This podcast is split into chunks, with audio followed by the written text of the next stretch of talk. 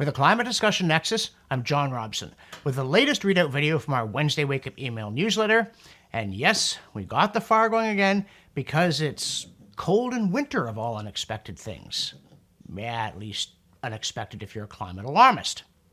Indeed, in the newsletter, we noted that if the continental United States had on November 1st been on average 11 degrees Fahrenheit warmer than normal, or even if just on Halloween, North Dakota alone had been 44 degrees warmer, the usual suspects would have had no difficulty explaining the phenomenon. Instead, the United States was 11 degrees Fahrenheit colder than normal on November 1st. And yes, North Dakota was an astounding 44 degrees Fahrenheit below average on October 31st, which prompted National Geographic to scratch its wise old head and wonder if cold weather can come out of nowhere, even brutally. As we've noted before, the science is totally settled on climate change. It's just weather that's mysterious. And so it is that National Geographic, shivering in the unseasonable cold, rediscovered the unspeakably frosty winter of 1709. And they wrote, quote, in today's newsletter, we examine our early chill and the mystery freak winter of 1709, end quote, which they say, quote, disrupted two wars, broke church bells, froze Venice's canals, and turned the Baltic Sea into horse paths, end quote. And the punchline? Quote, what caused it? We still don't know for sure, end quote. Whereas the hot summer of 2023 was just like totally certainly man made climate change. As the link from that newsletter to the main story, which is actually recycled from a year ago, asks if this sudden, severe, protracted cold spell in 1709 could it happen again?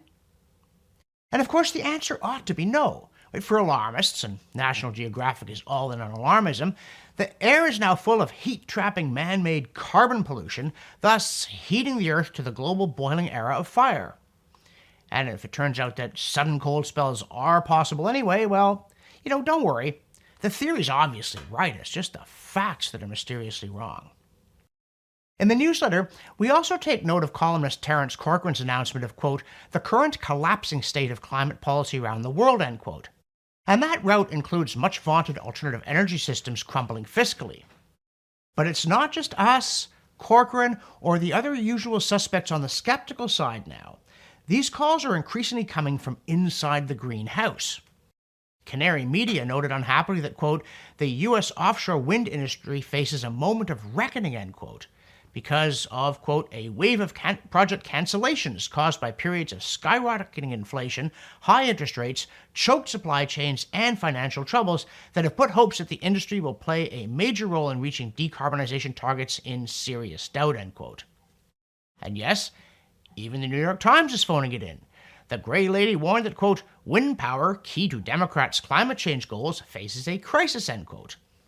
Why? Because, quote, instead of gathering momentum, the industry is confronting obstacles that could hinder its ability to realize the renewable resources' promised benefits, end quote. And the publication North American Wind Power led off on November 1st with, quote, Orsted, Ocean Wind 1 and 2 are being deep sixed, Revolution Wind staying the course, end quote. Heatmap Daily called it Orsted's debacle. So you see, fewer and fewer people are pretending that it isn't happening or pretending that it's progress. So, if you believe in climate change but no longer buy the hype about wind and solar, anyone for nuclear plants?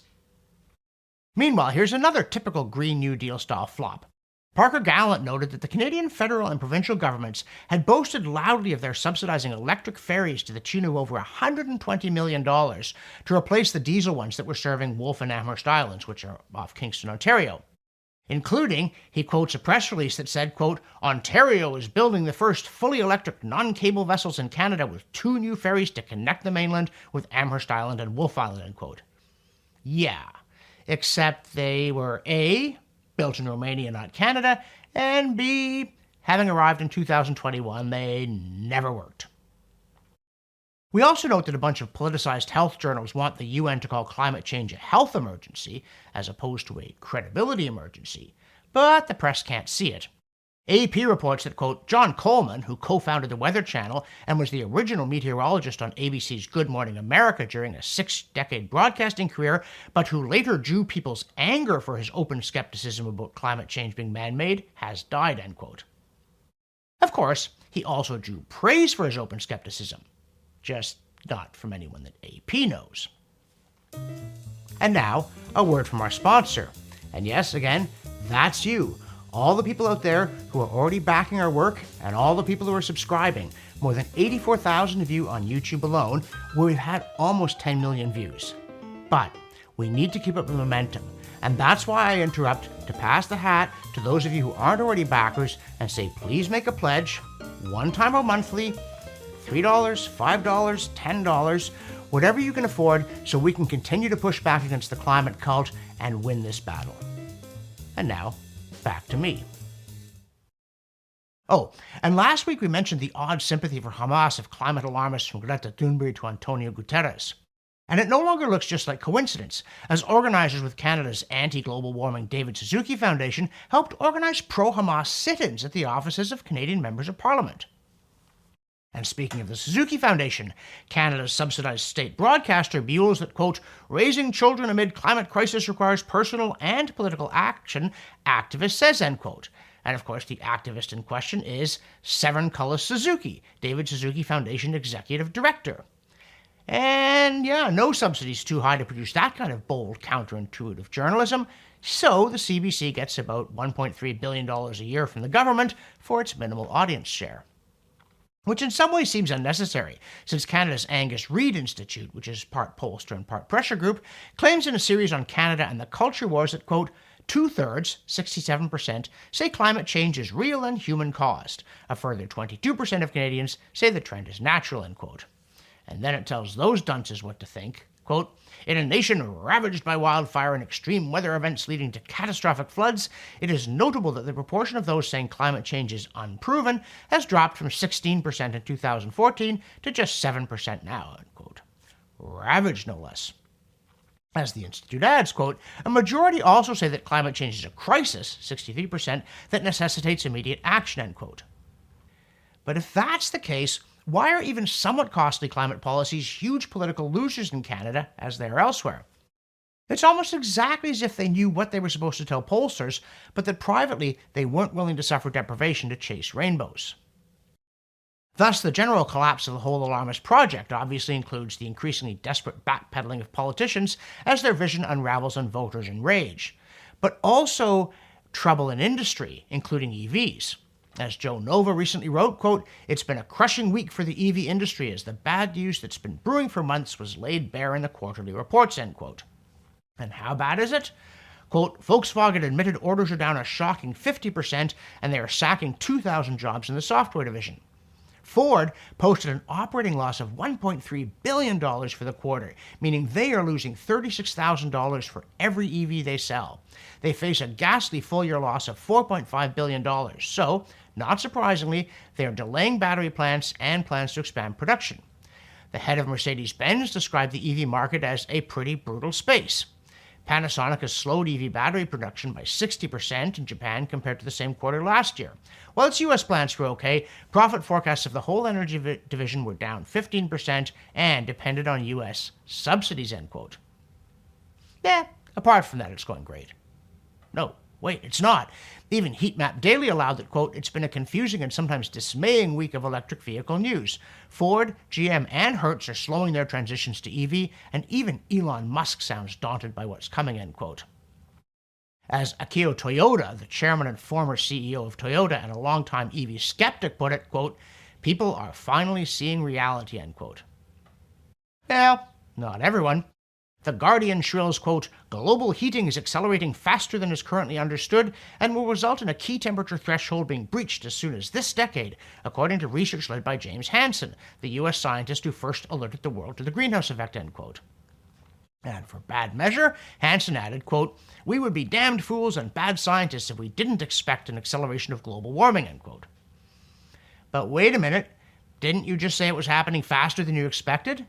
Which would make you the fool, wouldn't it? Don't worry. It seems that the settled science is all unsettled, but it's totally believable anyway. The article says, quote, The Earth's climate is more sensitive to human-caused changes than scientists have realized until now, meaning that a dangerous burst of heating will be unleashed that will push the world to be 1.5 degrees Celsius hotter than it was, on average, in pre-industrial times, within the 2020s, and 2 degrees Celsius hotter by 2050, the paper published on Thursday predicts, end quote. On this one, even Michael Mann was unimpressed, saying semi tactfully, quote, I feel that this latest contribution from Jim and his co authors is at best unconvincing, end quote. Yep, you could say that, at best, and certainly unsettled. In the newsletter, we also return to our ECS in the Real World series with a paper from Alexander Otto et al. And in this case, et al. is quite the list 16 climate scientists, many of them heavily involved in the IPCC. And in a paper in Nature Geoscience that's just seven paragraphs long, obviously they got right to the point. There hadn't been much warming thus far during the 21st century, despite all the extra CO2 in the air, so it was time to revisit the question of ECS. They got the data together from the usual places, and they did the usual calculations, and they determined that the most likely value of ECS is 2 degrees Celsius. A level at which, note please, the social cost of carbon is zero, so the appropriate policy response is to do nothing whatsoever to try to limit warming. And in the newsletter, we also look at IFAR, which is a tool used by climate scientists, or scientists as they're sometimes called, merging scientist with activist in name, as they so often do in practice, to measure the cost from extreme weather events that can be attributed to your gas stove, that is, greenhouse gas emissions. So, FAR stands for fraction of attributable risk, as in attributable to anthropogenic climate change, and I stands for impact, as in the cost of an extreme weather event like a flood or a hurricane. Multiply the two together, the argument goes, and you get the dollar value of the damage done by CO2 emissions. The trouble is, the conventional method grossly exaggerates the financial damage from extreme weather events attributable to greenhouse gases by assuming, according to none other than dissident climate scientist Patrick Brown, that a storm that did some large amount of damage with climate change wouldn't have happened at all without it. A far more realistic view, Brown says, is that it would have happened anyway and just been a bit less severe, so a great deal of the damage can't be blamed on climate change. Windstorms, for instance, are on a continuum from a gentle breeze to a howling gale. They're not a binary phenomenon where there's either dead calm or else there's a hurricane. Uh, unless, of course, you ask a climate model. Finally, from the CO2science.org archive, we present a study on whether rainfall has become less stable from 1940 to 2009. Alarmists say that we're getting more extreme weather, but in this case, apparently we're not. And moreover, the study found that the patterns of changing rainfall in some places, quote, show no relationship to local or global changes in temperature, end quote, but there does seem to be a bit less drought. For the Climate Discussion Nexus, I'm John Robson, and if we really were in an era of global boiling, I'd be opening my windows in winter instead of lighting a fire.